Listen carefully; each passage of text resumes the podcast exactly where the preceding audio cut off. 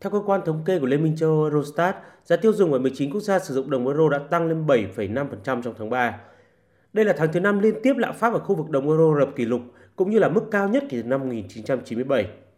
Giá tiêu dùng tăng đột biến khiến người dân khu vực này ngày càng trở nên khó khăn hơn trong việc chi trả phí sinh hoạt. Chi phí năng lượng tăng cao là nguyên nhân chính dẫn tới lạm phát ở châu Âu, với mức giá đã tăng 44,7% trong tháng trước. Theo cơ quan thống kê Eurostat cho biết, giá dầu và khí đốt đã tăng do nhu cầu ngày càng cao từ các nền kinh tế đang phục hồi sau đại dịch COVID-19. Đặc biệt là mức tăng trở nên đáng lo ngại hơn khi căng thẳng leo thang giữa Nga và Ukraine và các lệnh trừng phạt đã áp đặt tới Nga. Do đó nguồn cung năng lượng cũng đã gặp nhiều hạn chế. Lạm phát đặc biệt nghiêm trọng và chạm mức hai con số ở một số các quốc gia thành viên EU.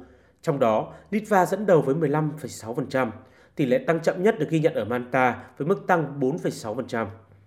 Đối với các quốc gia thành viên quan trọng của EU thì lạm phát ở Đức đã tăng 7,6%, Pháp là 5,1%, Italia là 7% và Tây Ban Nha là 9,8%. Ngân hàng trung ương của các quốc gia trong Liên minh châu Âu đã bắt đầu tăng lãi suất để cố gắng điều tiết đà tăng lạm phát. Các quốc gia châu Âu không sử dụng đồng euro như Cộng hòa Séc, Anh, Na Uy cũng đang triển khai các động thái tương tự.